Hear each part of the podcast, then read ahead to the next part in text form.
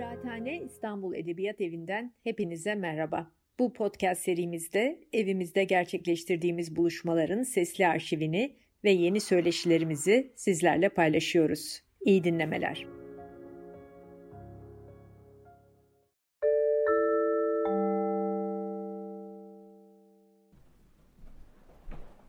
Mutluluk gibi bir kavramı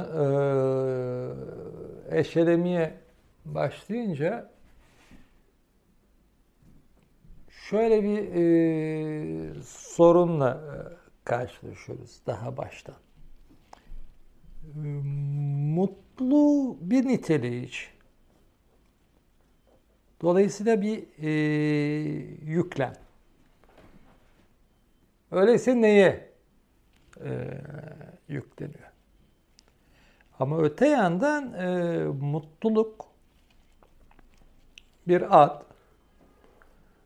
Dolayısıyla yüklemlerin yüklenebileceği bir e, konum kaplayabilir. Dolayısıyla mutluluğa neler yüklenebilir? Eski Yunan e, düşünüş biçimi bakımından eudaimonia istenen bir durum. Böyle olmasıyla da bir e, değer, hatta bir üst değer, bir erdemleri içeren, onların yetkinliğini içeren e, bir yetkinleşme durumu da ilgili bir kavram. İsteniyor. Ama bir istenç sorunu e, eski Yunan düşüncesi açısından henüz yok. E, istencin başlı başına bir yeti olarak e, düşürüldüğünü pek söyleyemeyiz. Nasıl eski Yunan düşürüşü açısından bir yetiler e, tartışmasının olduğunu da e, belki söyleyemeyiz işte.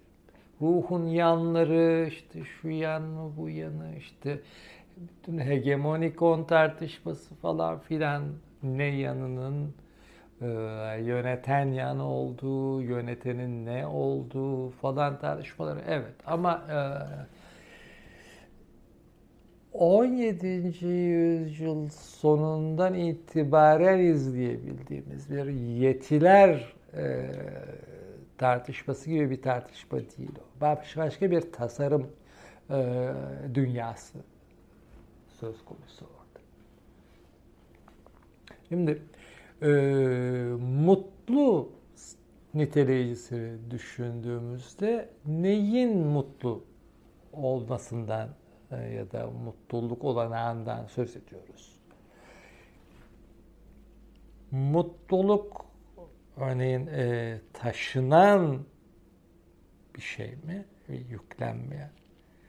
Dolayısıyla bir mutlu olan bir şeyden bir ne ise odan söz ederken, ondan söz ederken e, bir taşıyıcıdan mı söz ediyoruz? Yoksa bir e, eylemin eyleyeninden mi e, söz ediyoruz? Mutluluk e, bir e, sıradan yüklemse, e, bir eylem değilse örneğin, yalnızca betimleyici bir e, yüklemse, e, bu durumda e, bir taşıyıcısından söz ediyor e, olmamız gerekir. Ama bir eylem kavramıysa mutluluk, o zaman bir eyleyeninden e,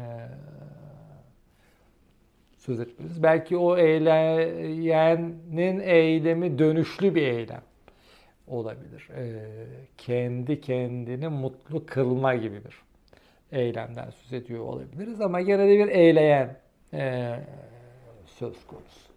Dolayısıyla özne ile taşıyıcı kavramlarını belki e, ayırt etmemiz Burada e, mutluluk gibi iyi terimi içinde ortaya çıkan bir e, yarık belki de bir e, sorundan söz ediyoruz.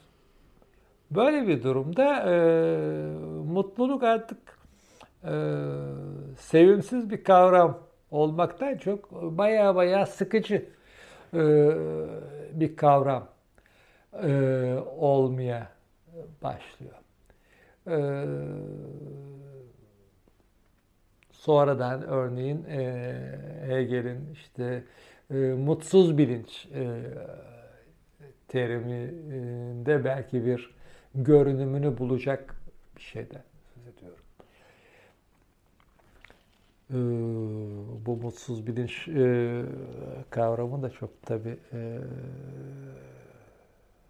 alengirli bir kavram. Yani belki buna bir biçiminde vicdan azabı da diye bile düşünebileceğimiz bir kavram ama e, işi o kadar e, abartmayalım e, şimdilik. İstenç sorunu e,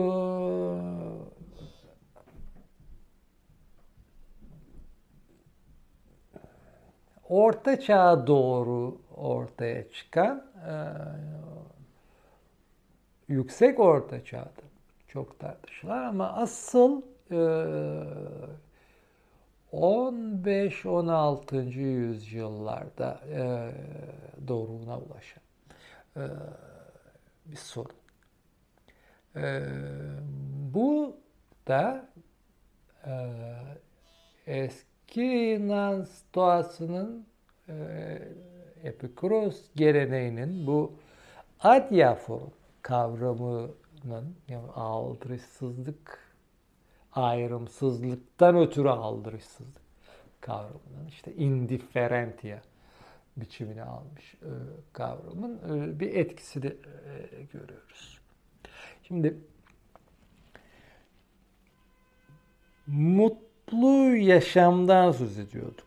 E, Aristoteles geleneğinde de işte Zenon, Stoa geleneğinde de Epikuros geleneğinde iyi yaşama, onun e, koşulları, gerekleri falan filan. Şimdi burada iyi gibi mut da ruhun etkinliğinin bir sonucu ya da o etkinliğin kendisi ya o sonucuyla birlikte o etkinliğin e, belirlediği ya da e, sağladığı yaşam e, den çok e, bir yanımıza yüklenmeye başlıyor.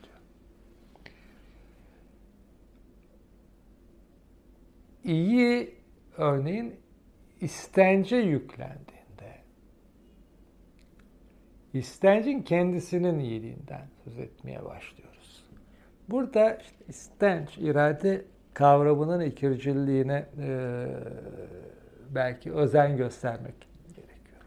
Bir yeti var, isteme yetisi var. Adı istenç. Bir de o yetinin gücü var. O isteme yetisinin istediğini eyleyebilme gücü. Bunu tam isteme gücü diye düşünemiyoruz. Örneğin e, anlama yetisiyle ilgili olarak böyle bir ayrımı yapabiliyoruz. Anlık diye bir kavramımız var. Bu yeti. Bir de anlak diye bir bir anlık müdrike, anlak da zeka. Anlak o anlığın, o anlama yetisinin gücü. Nedenli anladığı e, gibi bir şey. Ama istenç ikisini birden bildiren bir e, terimimiz. Hem yetinin kendisi hem o yetinin e, gücü. E, eskilerin deyimiyle işte irade ile ihtiyar gibi bir ayrım düşünün. İşte ihtiyarım elimden gitti e, diyoruz. İşte ama iradesi yerinde yani duruyor. İradem var ama zayıf diye dile getirebileceğimiz. İkircil bir kavram. Şimdi e, yetinin kendisine yüklediğimizde iyi yüklemini ister iyi. Dolayısıyla iyiyi istiyor. Ee, ama istediğini eyleme gücü istencin e, istemesinden ayrı. İstenç iyi olabilir ama eylem, eylemli biçimi iyi olmayabilir gibi bir sorunla e, karşılaşıyoruz. İsteyip gücü yetmediği için yapamamak gibi bir şey. Bu e, ölümlüler için de geçerli olabilir. Tanrı'nın kendisi için de geçerli olabilir. Uzun uzun tartışılmış bir soru. Bir de istencin e, aldırışsız olup olamayacağı tartışması var. Ee, o anlamda istencin özgür olup olmadığı. Mesela bu özgürlük tartışması da eski çağda karşılaştığımız bir şey değil. Benzer bir biçimde iyi, özgür gibi yüklemler gibi mutlu yüklemini de istence e, yüklediğimizde ne olur?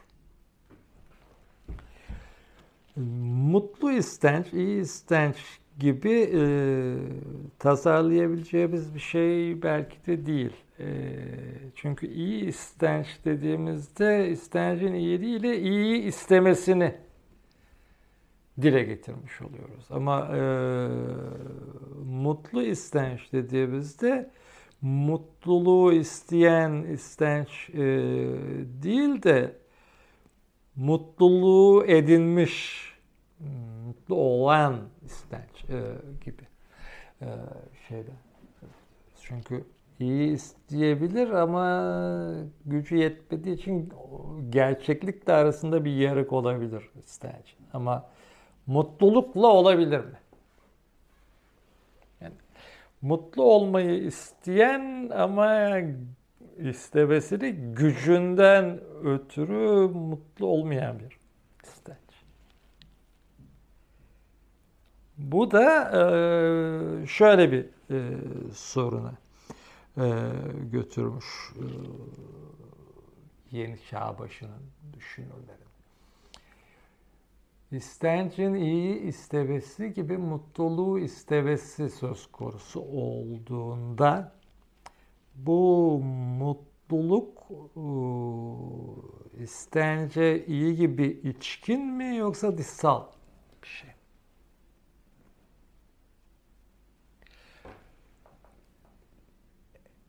Çünkü bir erek olarak düşünmeye başladığımızda mutluluğu etkinliğin yetkinliği olarak erek gibi de düşünebiliriz. Örneğin Aristoteles'te e, olduğu gibi etkinliğin bu durumda istencin istemesinin e, içermediği, yalnızca yöneldiği dışsal bir değer. Çünkü bu durumda e,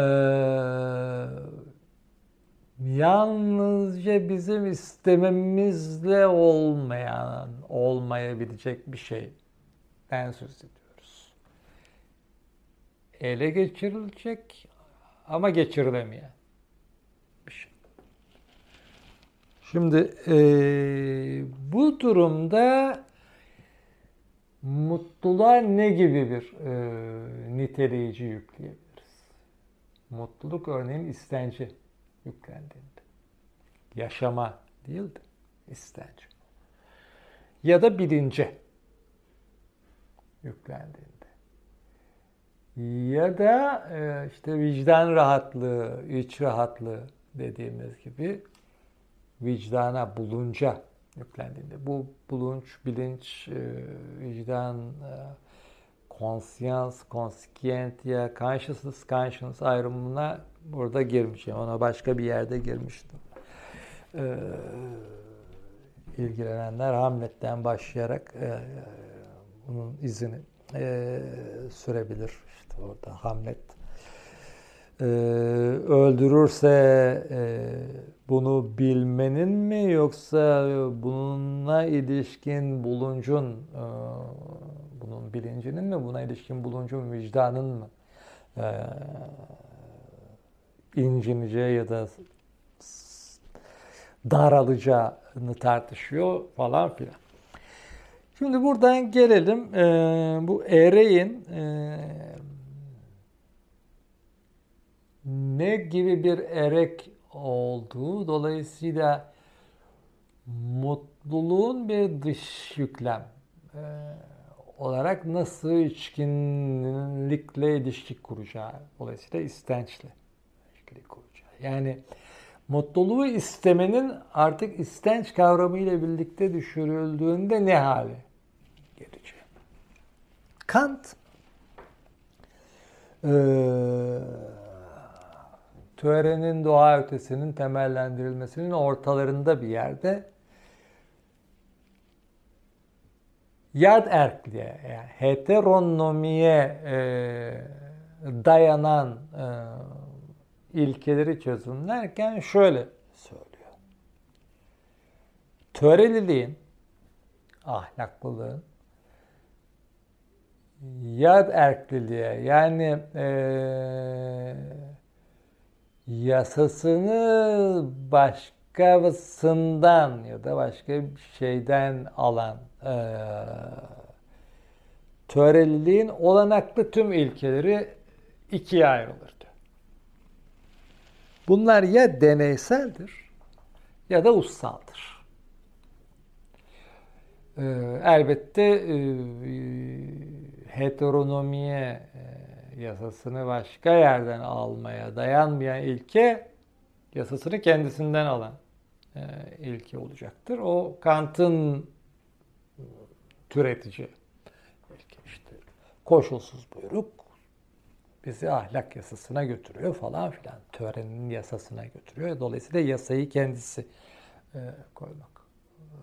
Bu arada büyük olasılıkla bu heteronomi e, Türkçe'de özellikten ötürü yad erklik e, diye çevirdiğimiz zaman nomos yasa kavramını içeren iki terimden söz ediyoruz burada. O, ama vaktiyle otonomiye özellik dendiği için heteronomiye de yaderklik deniyor benzetme e, yoluyla ama o erkliğin e, yasalılık e, anlamında kullanıldığını unutmamak. Yasasını kendisinden alıyorsa işte kendi kendine yasa koyuyor. Demek yasasını dışarıdan alıyorsa başka bir şeyden, heterostan alıyorsa o zaman başka bir şeyle belirleniyor. Ee, demek kendisi olmayanla belirleniyor demek. Deneyseldir ya da ussaldır diyor. Deneysel e, olduğunda diyor e, bu onun üst kavramı mutluluk. Eğer yasasını başka bir yerden alan, kendinden değil, bu kendinin başkasının ne olduğu Tabii ilginç bir sorun. Bu istence bizi bağlıyor. Yasasını kendisinden değil başka bir şeyden alan, başkasından alan töreliliğin ilkesi deneyselse o zaman bu ilke mutluluktur. Burada tabi Almanca'da ilginç bir durum var. Yunanca'daki işte eudaimonia, makariotes, olbos e, üçlemesi gibi bir gülük zelik bir de gülük zelik gayet var. Gülük zelik gayet, gülük zelik gayet da işte mutluluk gibi bir şey demek ama e, Steuerwald sözlüğünde çok ilginç bir şey kullanmış onun için gülükselik için rahmeti Rahman demiş. Yani bağışlanan bir şey. Dolayısıyla Makariotes, Olbos gibi e, belki e, Ol Biodaimon e, sıfatına benzer e, bir şey Homeros'un kullandığı. Ama gülük de daha çok dühe gibi yani e, baht, işte, yıldız, şans, işte, ola düşen bir şey. E, aslında İngilizce'de de var e, benzer bir e, yani to happen'la e, happiness e, ortak kökten geliyorlar. Yani e, dolayısıyla İngilizce'de de happiness ola düşen bir şey. Yani bir baht gibi. E, bizde de baht tuhaf böyle Farsça e, sözcük. Açık oluyor, yaver gidiyor falan. Ama işte bir düşme durumu var. Tüve'deki gibi Yunanca'daki. Neyse. Gülük'te de öyle bir anlam var. Gülük Seligkeit diyor burada Kant. Yani e, mutluluk e, deneysel bir ilke. Deneysel olduğu için de bize verili olması gerek. Ya da diyor ussal bir ilke olabilir bu yasasını başkasından alan e, törelilik ilkesi. O da e, bir yetkinlik kavramını gerektirir. Şimdi burada e, mutlulukla yetkinliğin o eski Yunan'daki Aristoteles, Stoa, Epikuros geleneklerindeki bağı bir anlamda çözülüyor. Yet, e, erdemlerin yetkinleşmesi uyarınca yaşam boyu etkinlik olarak mutluluğun yerini mutluluk kavramıyla yetkinlik kavramının ayrıldığı bir durum. Törelilik yine esas ama o töreliliğin dışsal ilkeleri, yasasını başkasından alan ilkeleri ya deneysel, dolayısıyla mutluluk ilkesine dayanıyor ya usta, dolayısıyla yetkinlik ilkesine dayanıyor. Yetkinlik ilkesine dayanması ne demek? Yetkinliğe ilişkin bir us kavramına dayanabilir diyor Kant. Bir us kavramı olarak yetkinliği. Us kavramı olunca ne olacaktır? Bu bir ide olacaktır. Bir yetkinlik ülküsü e, söz konusu olacaktır. Ya da bağımsız bir yetkinlik söz konusu olabilir. O da işte Tanrı'nın istenci e, diyor. Şimdi bunlar ne olacak? Benim eylemimin nedenleri olacak. Bir yetkinlik ilkesi uyarınca ya da e, benim eylemimin e, ilkesinin Tanrı'nın istemesi. Dolayısıyla yazgı ya götürecek. Peki deneysel bir ilke olarak mutluluk ilkesine dayanan hmm, yasasını dışarıdan alan törellik e, neye dayanabilir? Bir duyguya diyor. Bir gefüyle dayanır. Nasıl bir duygu? Bu bir bedensel duygu e, olabilir ya da bir törel duygu, bir ahlak duygusu olabilir ama deneyle verilmiş e, olacaktır. Yani. Neden söz ediyor?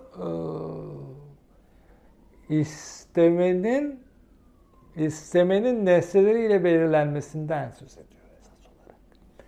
Dolayısıyla örneğin Epikuros şu bir e, acıdan kaçınma, e, işte keyif, haz e, vereni isteme gibi.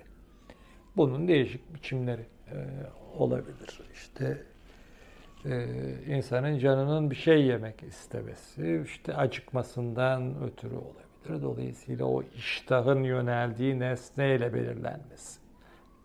Belli bir şey yemek isteme ya da genel olarak yemek istemede olsa, belli bir şey yemek istemede olsa yemekle belirlenen. Dolayısıyla e, bu e, Kant'ın e, dışsal bulacağı bir şeydir. Yasası, kuralı dışarıdan geliyor. İstemenin kendisinden gelmiyor. Ama istemenin kendisinden gelebilmesi için bu istemenin bir yetkinlik içermesi gerekir. Bir yetkinlik yönelimi olarak bir ülke olarak e, bir kavramı aldığımda burada artık mutluluktan söz etmiyorum. Mutlulukla yetkinlik arasındaki bağı çözmüş oluyorum. E, burada yine de bir e, bilgisel olmayan işlem yapmış oluyorum. Bana neyin yetkin olduğunu istencim söyleyemeyeceği için yine de usun altına istencimi e, koymuş oluyorum. Ama hala bu benim açımdan dışsal bir ilke. Bu kısmını bir yana bırakalım. Deneysel bütün törelilik ilkelerinin e, üst kavramı diyor Kant mutluluk ilkesidir. Dolayısıyla mutluluğu ödevle bağlantısız bir yere çekmiş oluyoruz. Şimdi eski Yunan'da bir değer kavramı olarak mutluluk bir durum niteleyicisi olmasından bir gerek niteleyicisi olmasını türetiyordu. Dolayısıyla durumunu istenen bir durum olması düşüncesinden istenmesi gerektiği düşüncesini türetiyordu. Kant bu bağı çözüyor. İstencin istediğinin e, istenebilmesi kendisinden ötürü olmalı. Onun için de mutlulukla ilgili e peki yani e, mutluluk tamam da e, ne olacak mutlu olacağız da? Mutluluğu neden istiyoruz? Sorusu bu durumda ortaya çıkmıyor.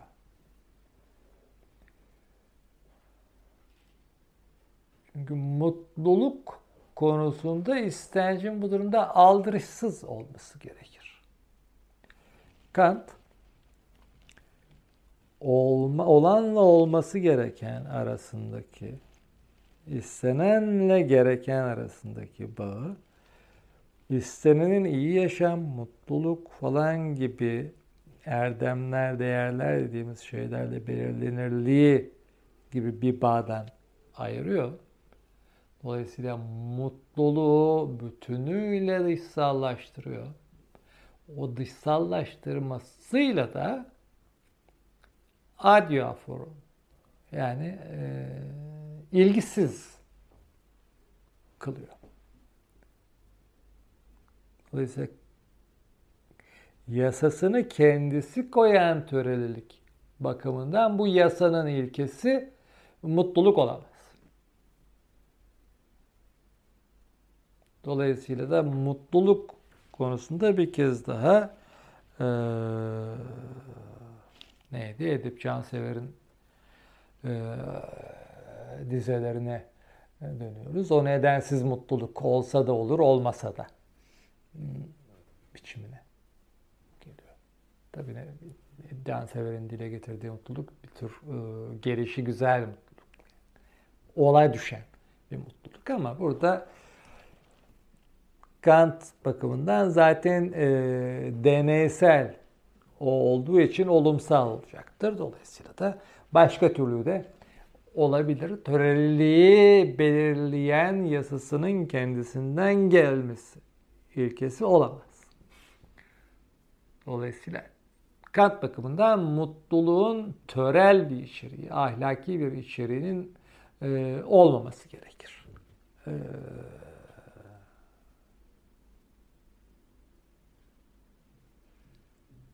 sıkıcı bir sonuç. Yani mutluluk ne kadar e, sıkıcıysa mutluluğun konuyla ilgisinin olmaması da e, o ölçüde sıkıcı. E, ne olması gerekir çünkü Kant açısından efendim. Yani bir kere önce şunu söyleyelim. Yani e, Kant bakımından bütün felsefesi ahlak yasası, töreliliğin yasası için var. Çünkü ahlak yasası olmazsa, olmazsa hiçbir şeyin anlamı olmaz. Dolayısıyla her şey yapılabilir. Ee, ama ahlak yasasının olması için önce yasanın olanaklı olması gerekir. Yasanın olanaklı olması için de işte zorunlu genel geçer e, yargıların olanaklı olması gerekir geri kalan her şey bizi ahlak yasasına götürmek için. Peki ahlak yasası bize ne söylüyor?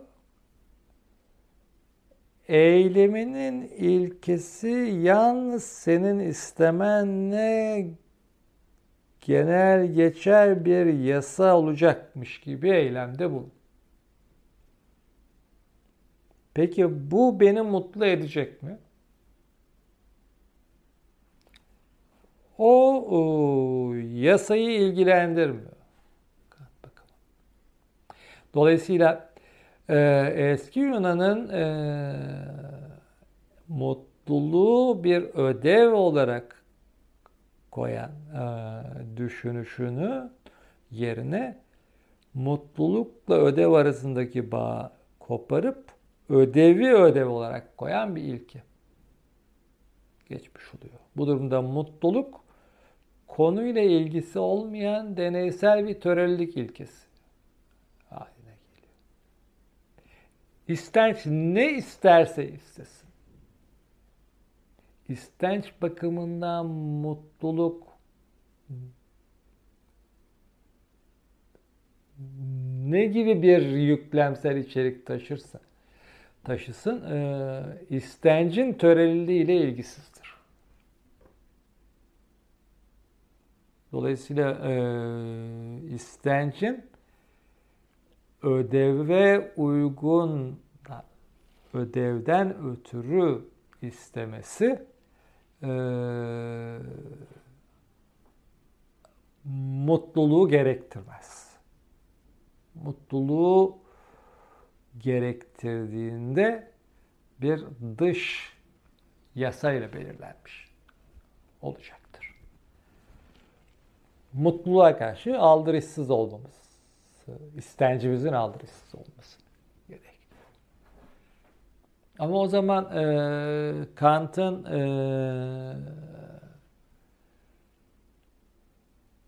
ana sorularından üçüncüsü ne umabilirim e, sorusu nereye gidiyor?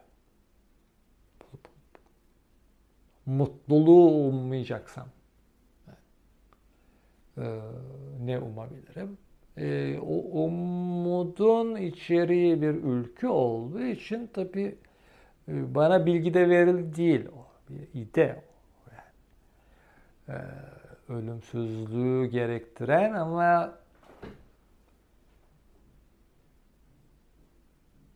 belki de boş bir umut. Yani içeriğini bilemeyeceğim ee, bir umut. Var tabii bir karşılığı da. Ee, o bizi e, burada pek ilgilendirmiyor. Şimdi mutluluğun iki mutluluk kavramının iki uğrağını düşünelim. Birinde eski Yunan'da ayrıntıları ne biçimde olursa olsun bir durum kavramı gibi çalışan mutluluk sonuçta bir değer kavramına dönüşüyor. Çözümlemenin sonucunda. O değer kavramı da bir buyruk biçimini alıyor. Dolayısıyla bildirsel tüncelerden kurulu ve buyruk da karşı karşıyayız. Burada e, Kant'a geldiğimizde tabii Kant'ın eleştirdiği bir yandan Epikuros şuluk falan ama e, en temelde 18. yüzyıl e, İngiliz töre felsefesini e, eleştiriyor. E, töreyi töre olarak alan. Yani gelenek görenek olarak alan. Yani insanlar nasıl mutlu oluyorsa işte onları mutlu kılan töre odur. İşte törenin ilkesi de onu olanaklı kılan ilkedir gibi özetlenebilecek bir anlayış. Ama bunu yaparken buyruğu buyruk olarak tutuyor. Şimdi e, mutluluğu buyruk olmaktan çıkarması gerekiyor. Bütünüyle buyruk olmaktan çıkarması değil tabi ama e, koşulsuz bir buyruk olmaktan çıkarması gerekiyor. Mutluluk buyruğu sonuç olarak koşullu bir buyruk diyor. Neden? Çünkü dışarıdan konan bir yasa çalışıyor. Bir istencin nesnesiyle belirlenmesi e, bile bir deneysel belirlenim olacağı için.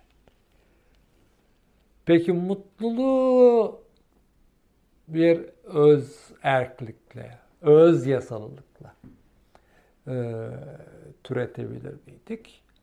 E, mutluluk yasanın kendisi olmadığı sürece e, bu e, Kant'ın evetlik gösterici e, bir türetim olmazdı yapılabilse, bir biçimi yapılabilse bile. Dolayısıyla Kant mutluluğu buyruğun dışına çıkararak en azından koşullu bir buyruk e, konumuna indirgeyerek bir e, ayrım yapmış oluyor. Olgu önermeleriyle yasalılık önermeleri arasında bir ayrım.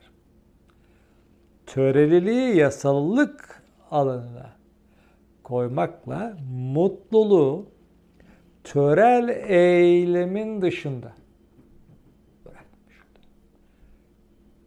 Mutluluk olur ya da olmaz.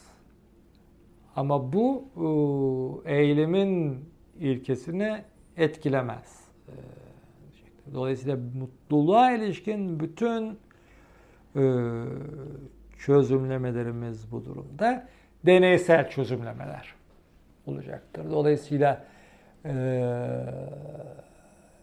gerek e, buyruk biçiminde görünseler bile Aristoteles, şey, Epikurosçu, Stoacı mutluluk e, töreleri gerek e, 18. yüzyılın işte e, İngiliz diyoruz ama işte İskoç esas olarak e, felsefecilerinin e, töre e, çözümlemeleri eninde sonunda e, deneysel çözümlemelerdir. Neden? Çünkü mutluluğun e, taşıyıcıları ya da özneleri deney alanının taşıyıcıları ya da özneleridir. Oysa e, yasallığın, öz yasallığın belirlenimi ancak e, deneyin ötesinde e, yer alabilir. Çünkü e, usun istenci buyurmasıyla ancak o yasa yasa olabilir. Dolayısıyla e, Kant'la birlikte yeniden dönüp dolaşıp ya e, mutluluk bizi pek de e, ilgilendirmiyor zaten e, sıkıcı bir konu. E, sonucuna e, varabiliriz. Dolayısıyla e, Kant e. Örneğin e, Zeki Müren dinleyip dinlemeyece e, sorusu hoş e, bir soru olurdu. Örneğin belli bir yaşın üstündekiler e, Zeki Müren'in e, Mesut Bahtiyar'ını e, anımsayacaklardır. İşte adım Mesut, göbek adım Bahtiyar. Siz bunu hep böyle bildiniz. Mesut Bahtiyar'dan şarkılar dinlediniz. E, şimdi Mesut'u da Bahtiyar'ı da e, Kant'ı pek e, ilgilendirmeyecektir. Dolayısıyla mutluluk e, değil, adı Mesut Bahtiyar olan birinin mutsuzluğu da e, Kant'ı ilgilendirmeyecektir. Çünkü yüklem dışsal bir yüklemdir. E, usul istence buyurması gereken bir e, yasallığa dayanmaz mutluluk. Mutluluk e, bir tür e, içkin değil, e, takma yüklem sayılması gereken e, bir yüklem olacaktır. Dolayısıyla da her zaman e, kaypak kalacaktır. Yüklendiğinin üstünden kayan bir yüklem olacaktır. Böyle bir durumda mutluluk e, üst kavram niteliğini e, görelileştirmiş e, oluyor. Niteliğini yitirmiş, görelileşmiş oluyor. Neden öyle oluyor? E, Aristoteles, Stoa, Epikuros geleneklerindeki e, üst değer ortaçağ düşürüşünde mutluluk için özellikle söz konusu olmasa bile onun bir e, Latince biçimi olarak bea, vita beat e, ama bir tür beatitudo iyi yaşamın ta kendisi olarak e, bir tür aşkınlık kavramıyla e, birlikte düşünülüyordu. Aşkınlık kavramları e, tümellerin üst kavramlarıdır bildiğiniz gibi. Bir tümeller dediğimiz kavramlar genel kavramlardır. Aşkınlık kavramları işte ortaçağın transendantaller e, dediği kavramlar topu topu üç tanedir. İşte belki bunlara bir dördüncüsünün eklenebileceği söylenebilir. İyi, doğru, bir. Örneğin bunların içinde güzel yoktur. Ama mutlulukla güzellik, o beatitud, vita beata olarak belki de bir aşkınlığa aday kavramdır. Orta Çağ düşünüşü bakımından. Bu aşkınlık kavramları e, Kant'a geldiğimizde iyideler haline alır. Bir değil ama e, örneğin e, doğruyla iyi kavramdır. E, belki mutluluk da bu statüye girebilirdi ama Kant bunu yaptıktan sonra, bu çözümlemeden sonra iyi, doğru bir kavramları gibi mutluluğu da aşkınlık konumundan bile alaşağı eden bir iş yapıyor. Dolayısıyla da e, mutluluğu o eski çağın Orta Çağ'ın bir e, damarının koyduğu ayrıcalıklı yerinden etmiş oluyor. Dolayısıyla e, mutluluk belki göz ardı etmeyeceğimiz, töreliliği düşünürken belki göz ardı etmeyeceğimiz ama bütün eylemimiz de o töreliliğe e, dayandığı için bizi ilgilendiren bir kavram olan mutluluk ee, apayrı bir alana geçmiş oluyor. Bu bir olgu ile ilgili kavram. Dolayısıyla ancak olgu kavramları arasında bir üst kavram olabilir. Dolayısıyla yasasını dışarıdan, dolayısıyla içeriğini dışarıdan alan bir istenç ile ilgili bir üst ilke olabilir. Ama bu durumda da yalnızca deneyseldir. Ee, deneysel olduğu için de e, olumsaldır. E, olumsal olduğu için de e, bir üst ilke olarak e, yasalılık e, içermez. E, böylece Kant e, mutluluğun e, bir törel kavram olarak e, yani ölümünü e, demesek bile e,